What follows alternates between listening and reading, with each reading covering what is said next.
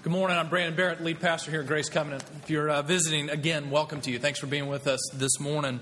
You're here on morning when we are starting a new sermon series. We're going to be looking for these next number of weeks, uh, leading up until Advent, the few weeks before Christmas. We're going to be looking at Revelation chapters 1 through 3. Revelation's the last book in the Bible, so we are switching from the very first book, our series on the life of Abraham in the book of Genesis, to Revelation. Uh, let me uh, let me pray for us, and then we will read our text for this morning, which is Revelation chapter 1. If you're using one of our Pew Bibles, you'll find that on page 1028. Let's pray together. Father, we come before you this morning and to your word. We thank you for the gift that it is. Uh, and as we turn to this portion of your word, would you remind us again that all of Scripture is given to us that we might be built up, that we might uh, know you that we might see the power of your uh, life at work in us. So, would you do that good work? Would you give us ears to hear and eyes to see as we come to you? We ask that you would do this by the power of your Spirit, and we ask it in the name of your Son and our Lord Jesus. Amen. Revelation chapter 1.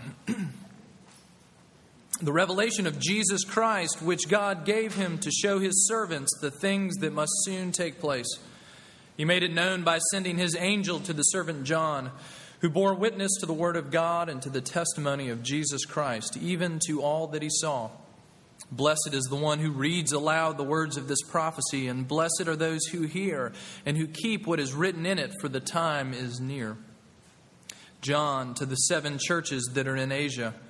Grace to you and peace from him who is, and who was, and who is to come, and from the seven spirits who were before his throne, and from Jesus Christ, the faithful witness, the firstborn of the dead, and the ruler of the kings on earth. To him who loves us and has freed us from our sins by his blood, and made us a kingdom, priest to his God and Father, to him be glory, dominion forever and ever. Amen. Behold, he is coming with the clouds and every eye will see him, even those who pierced him, and all the tribes on earth will wail on account of him. Even so, amen. I am the Alpha and the Omega, says the Lord God, who was and is and is to come, the Almighty. I, John, your brother and partner in the tribulation and the kingdom and the patient endurance that are in Jesus, was on the island called Patmos on, the account, on account of the word of God and the testimony of Jesus. I was in the Spirit on the Lord's day, and I heard behind me a loud voice like a trumpet saying, Write what you see in a book and send it to the seven churches to Ephesus, and to Smyrna, and to Pergamum, and to Thyatira, and to Sardis, and to Philadelphia, and to Laodicea. Then I turned to see the voice that was speaking to me, and on turning I saw seven golden lampstands. In the midst of the lampstands, one like a son of man, clothed with a long robe and with a golden sash around his chest. The hairs of his head were white like wool, as white as snow. His eyes were like a flame of fire. His feet were like burnished bronze, refined in a furnace, and his voice was like the roar of many waters. In his hand he held the seven stars. From his mouth came a sharp two edged sword, and his face was like the sun shining in full strength. When I saw him, I fell at his feet as though dead. But he laid his right hand on me, saying, Fear not, I am the first and the last and the living one. I died, and behold, I am alive forevermore, and I have the keys of death and Hades.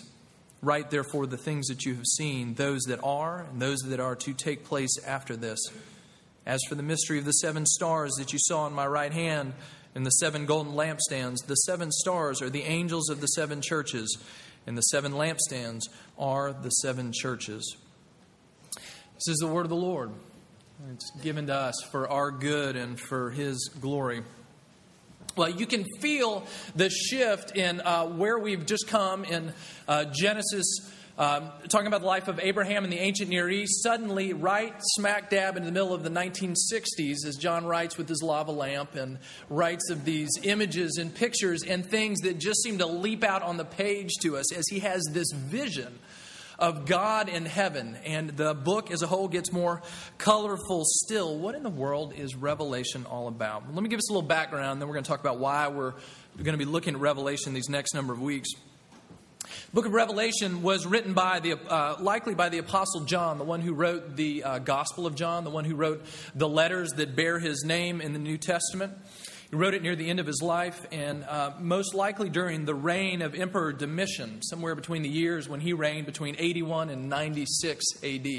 Uh, that's after Nero. There have already been persecutions of Christians, mainly in the city of Rome, but it's begun to spread throughout the empire.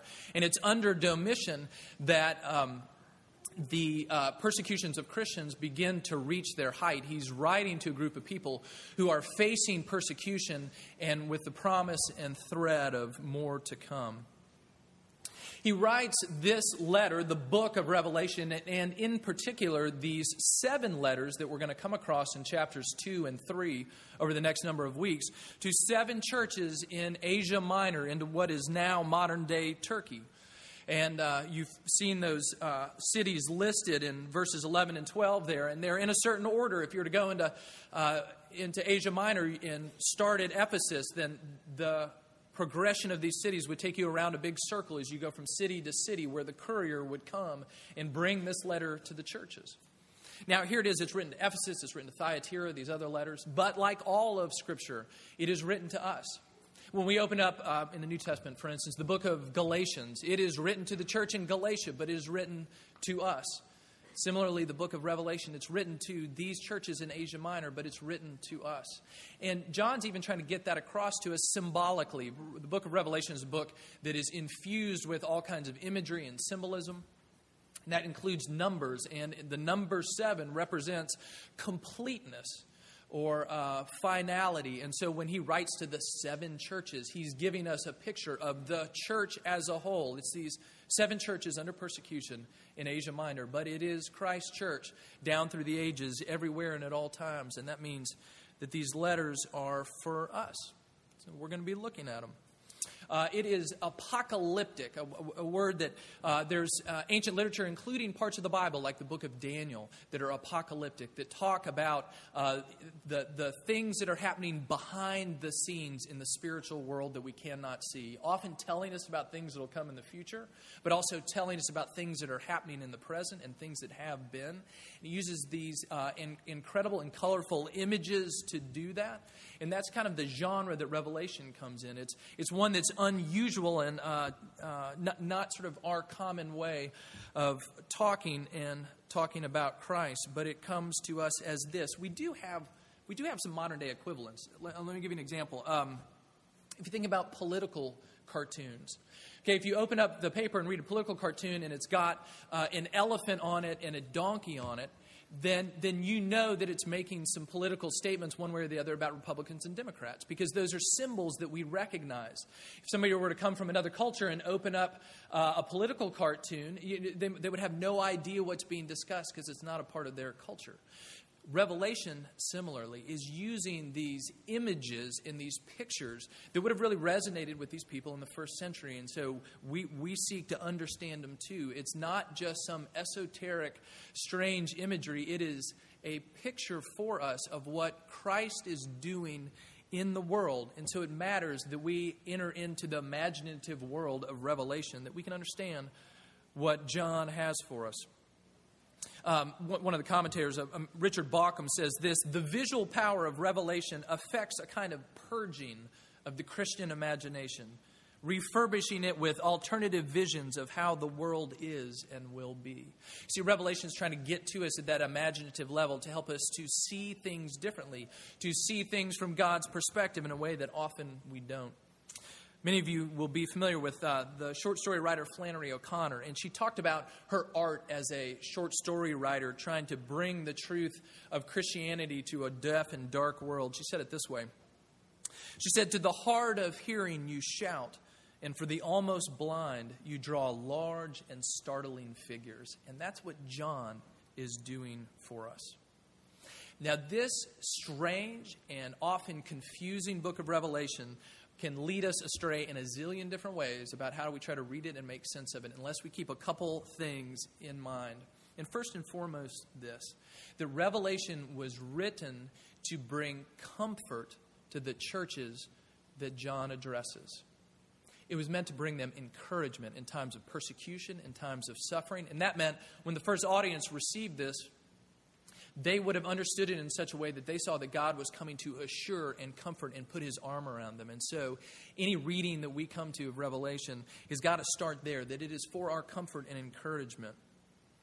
Um, one commentator put it this way God gave us revelation not to tickle our fancy, but to strengthen our hearts. And the other part of this, is we read Revelation, we need, we need to see the main theme of what happens here. There's a sort of uh, apocryphal story, I think, of a group of seminarians who are out playing basketball in a basketball court one day, and they see off in the bleachers some guy reading his Bible. So after the game, they come up to him. You know, they're they're seminary students, and uh, they say, "So, uh, you know, what are you reading?" And the guy says, "Well, I'm, I'm reading the book of Revelation." Well, and then they say, well, uh, you, know, can, you know, can we explain it to you? You know, we are the wise seminary students. Uh, do you understand that which you read? And uh, the guy said, well, I, I think so. Uh, it seems like point of revelation is that Jesus wins. exactly. That is, in fact, the point of revelation that Jesus wins, that God conquers, that He has us in His hands. Maybe put a little more academically, uh, one commentator puts it this way God rules history and will bring it to its consummation in Christ. God rules history and He is bringing it to His end. It is safely in His hand. And so we're going to look at these letters over the next few weeks. Uh, would, would really recommend for those of you that want to dig into this, we have some resources listed on our website of other things you can be reading, so check that out. Lots of good material on this. We are studying this over the next few weeks because, like John's congregation, we also are a people in need of encouragement and perspective. We also need to have the veil pulled back and see what God has to show us as a church. We too need the message that God gives to the seven churches in these chapters. We need to hear what he says to them. One uh, commentary by John Stott is titled This What Christ Thinks of the Church. That's what Revelation chapter 1 through 3 is about. And that is a helpful thing for us to look at as well. What does Christ think about the church? What does Christ think about our church? And how do we come and align with his vision for who we are to be? See, the church was God's idea. The church was formed by God's calling, it was redeemed by Christ's blood. This is God's deal.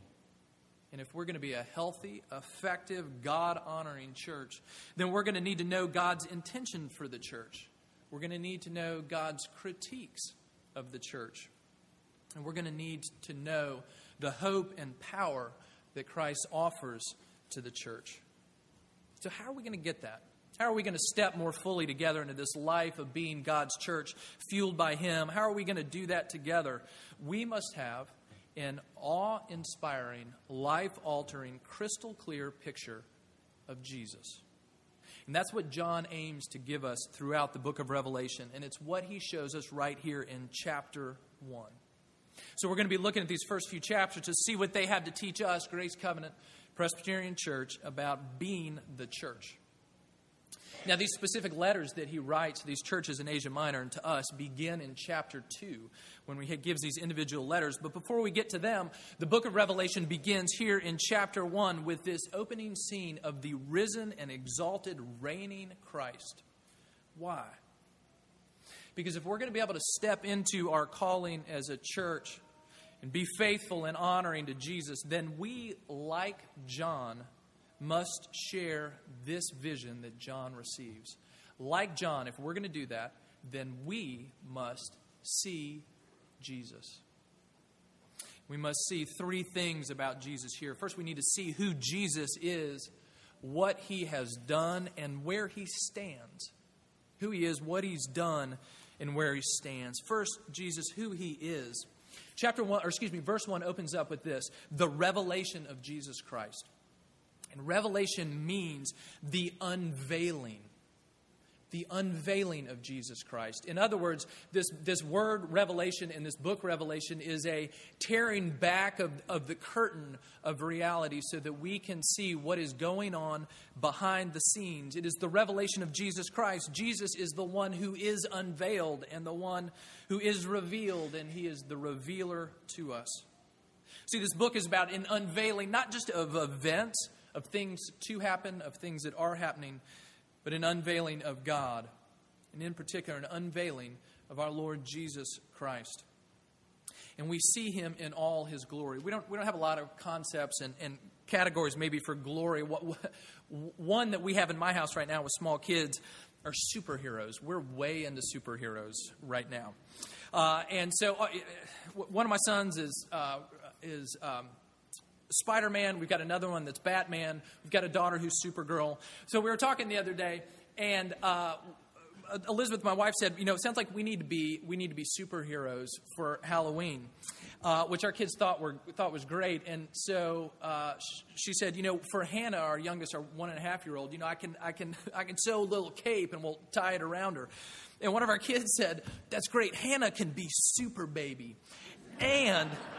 She can shoot arrows out of her belly button.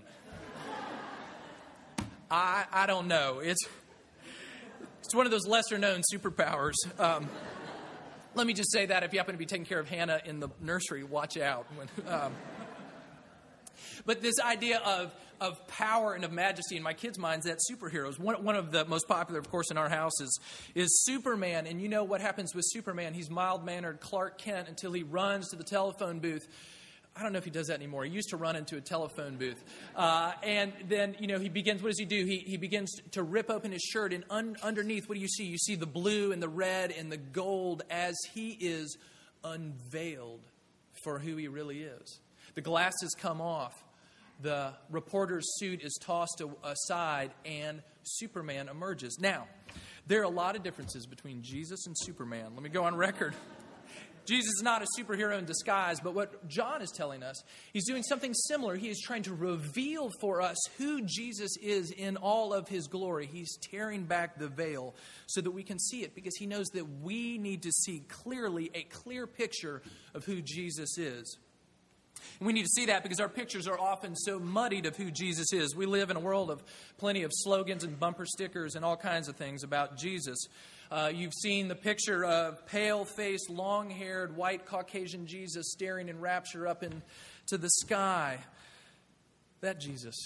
Maybe the bumper sticker of God is my co pilot, the one who's here to help me out in life. Or I follow a Jewish carpenter, that picture of Jesus. Or uh, this one comes from, uh, there's a, when we lived in Philadelphia, there was a, a store called Urban Outfitters, and the most popular piece of uh, clothing they ever produced was a t shirt that said, Jesus is my homeboy right?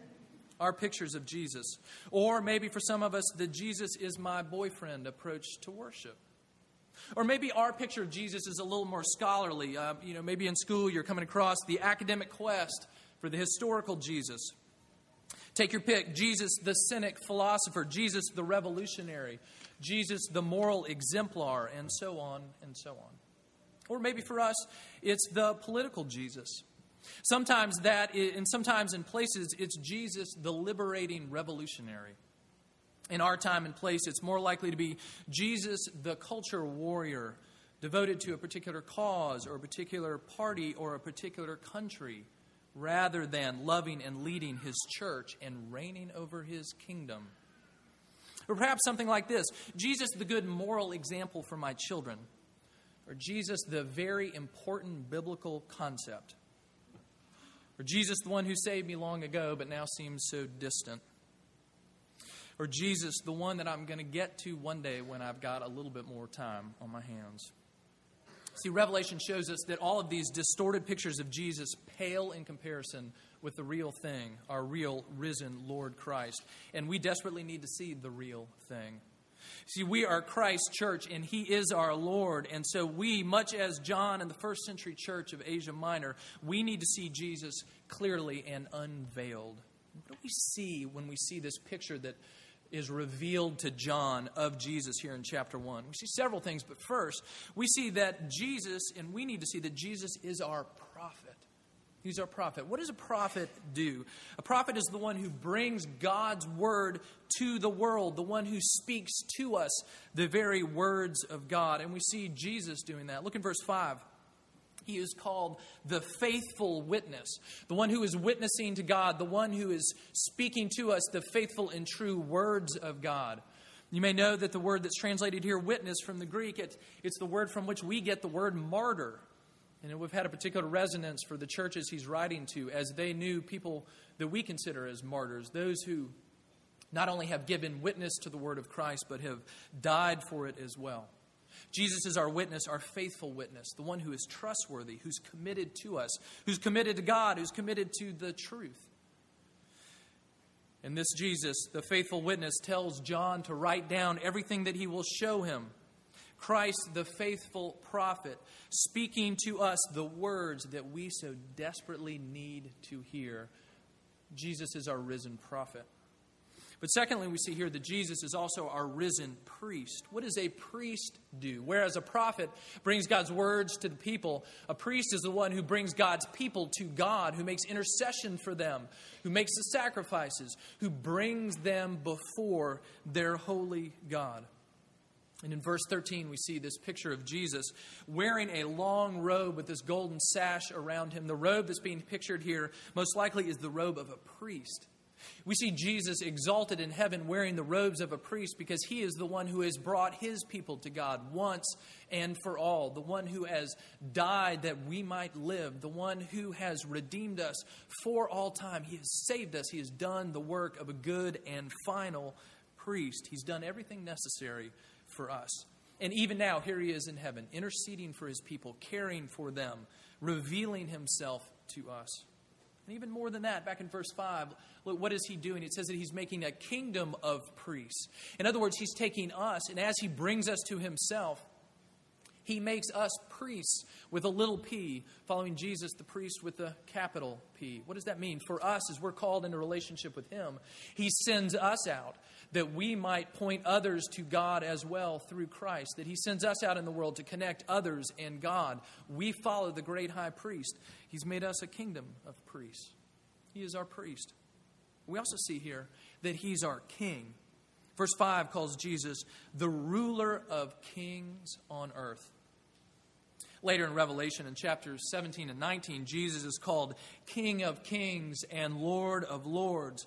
Some of us, maybe you can hear in the back of your mind the line from Handel's Messiah King of Kings and Lord of Lords, and he shall reign forever and ever. Comes from Revelation right here. This King of Kings, verse 6, has made us into a kingdom. He has made us his people. He has made us into a new reality in the world. And this king in verse 16 has a sword that is coming out of his mouth, the sword of his word, by which he is going to bring justice, by which he is going to rightly divide the truth and know the hearts of all of us one day. It's what Hebrews chapter 4 says this sword that is the word of God that pierces to the division of soul and spirit, of joints and marrow, to discern the thoughts and intentions of the heart. And as a good king, he rules us and he defends us and he cares for us. John looks and he sees in heaven this glorified prophet, priest, and king, our Jesus. But one more thing, too. We see here that our prophet, priest, and king, that he is, in fact, our God as well. Verse 13 calls him the Son of Man. It's a quote from the book of Daniel that appears throughout. Uh, one place in particular comes up in Daniel chapter 7 as it speaks of this glorious Son of Man who is going to bring the rescue of God and God's kingdom to the world. Uh, John sees this picture of Jesus. Verse 14 says that the hairs of his head were white like wool, like snow. And in Daniel, Daniel sees a vision of one in heaven, God Himself with hair that is white like snow. Do you see what John is saying? He's saying when we see Jesus, we see the divine Son of God. He is, in fact, God Himself. But look at the way he goes on as he describes what he sees, verses 14 through 16. The hairs of his head were white like wool, as white as snow. His eyes were like a flame of fire. His feet were like burnished bronze refined in a furnace, and his voice was like the roar of many waters. In his right hand he held seven stars, and from his mouth was a sharp two edged sword, and his face was like the sun shining in full strength. And hear what John sees here.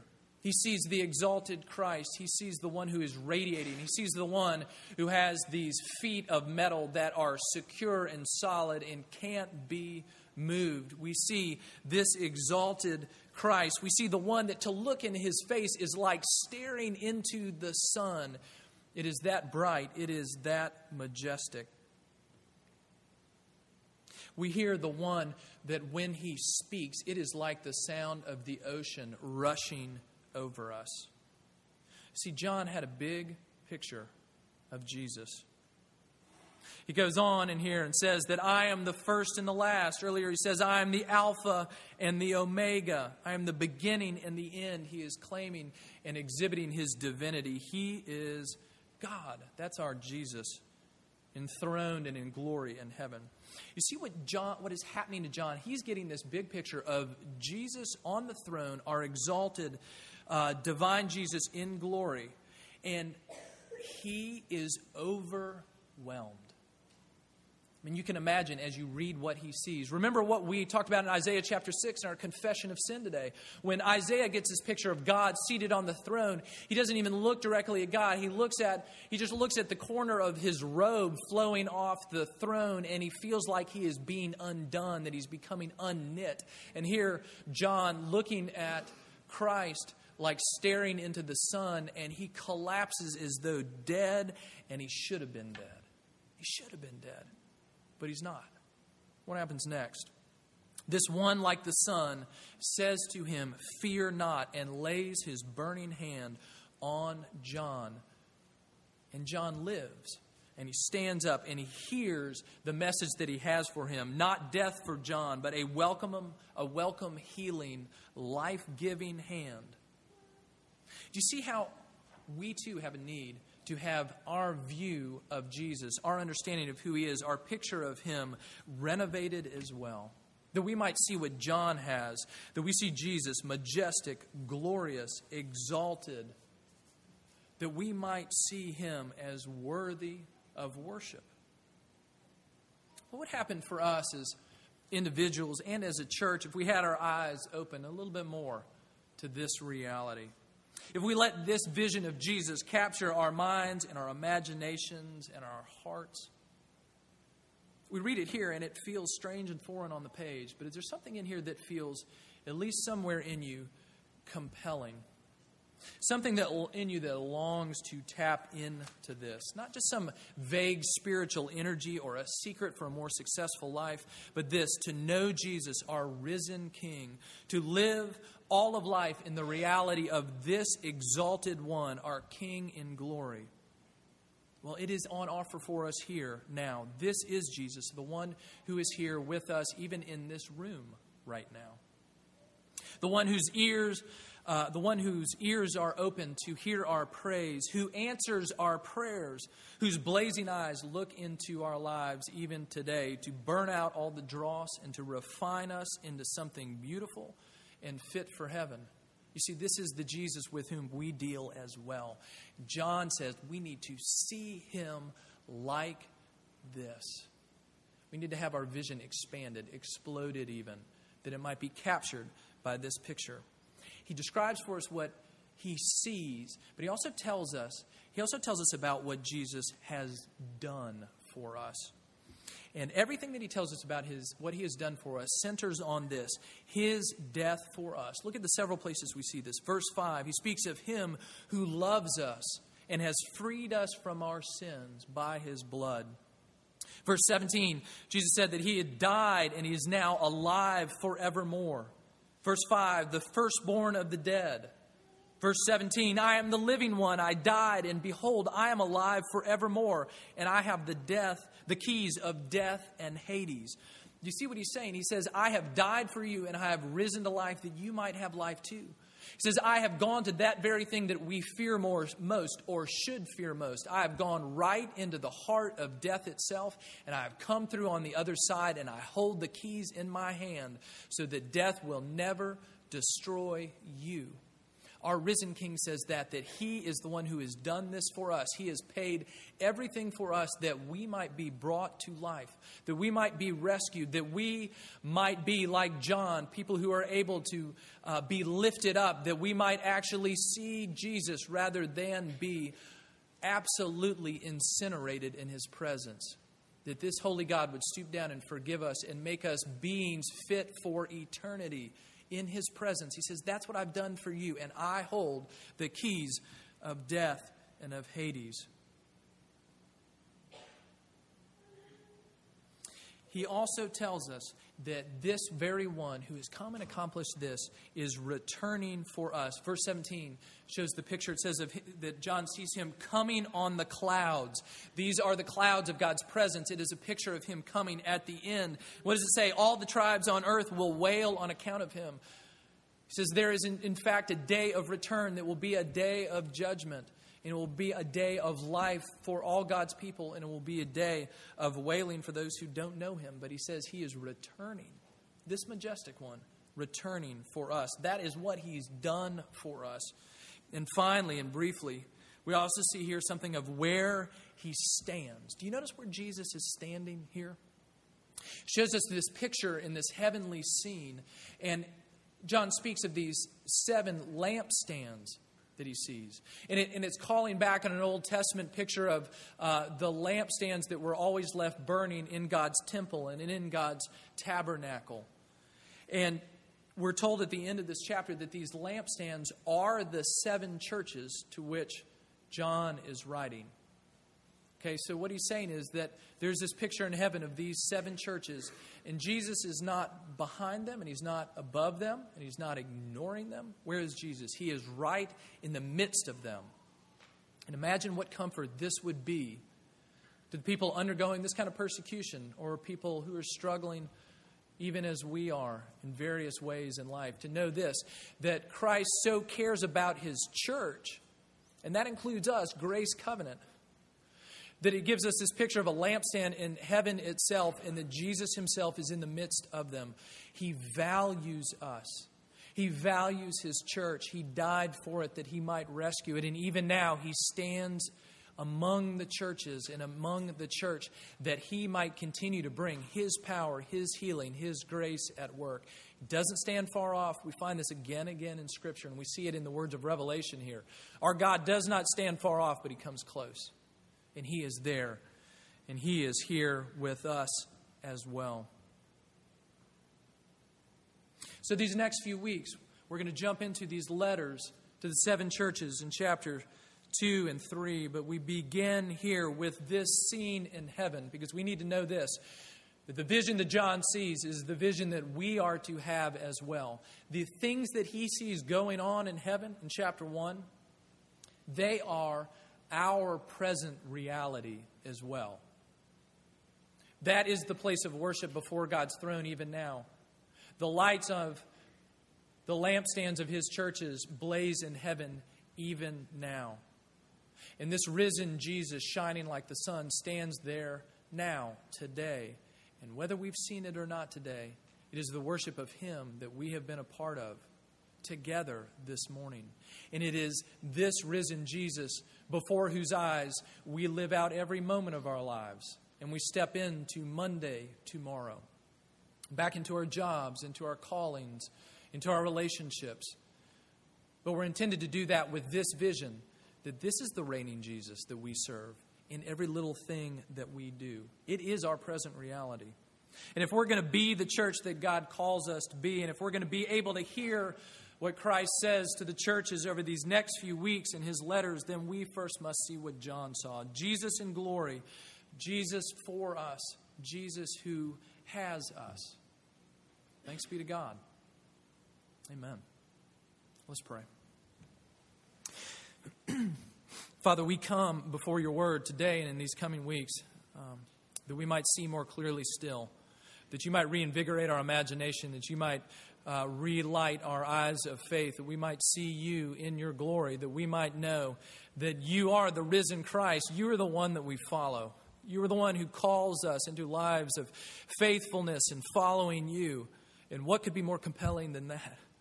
That we live in light of this glorious scene. May it be more so for us today and this week. Lord, meet us. We need you. We need you unveiled before us, and we ask it in the name of Jesus, our faithful one. Amen.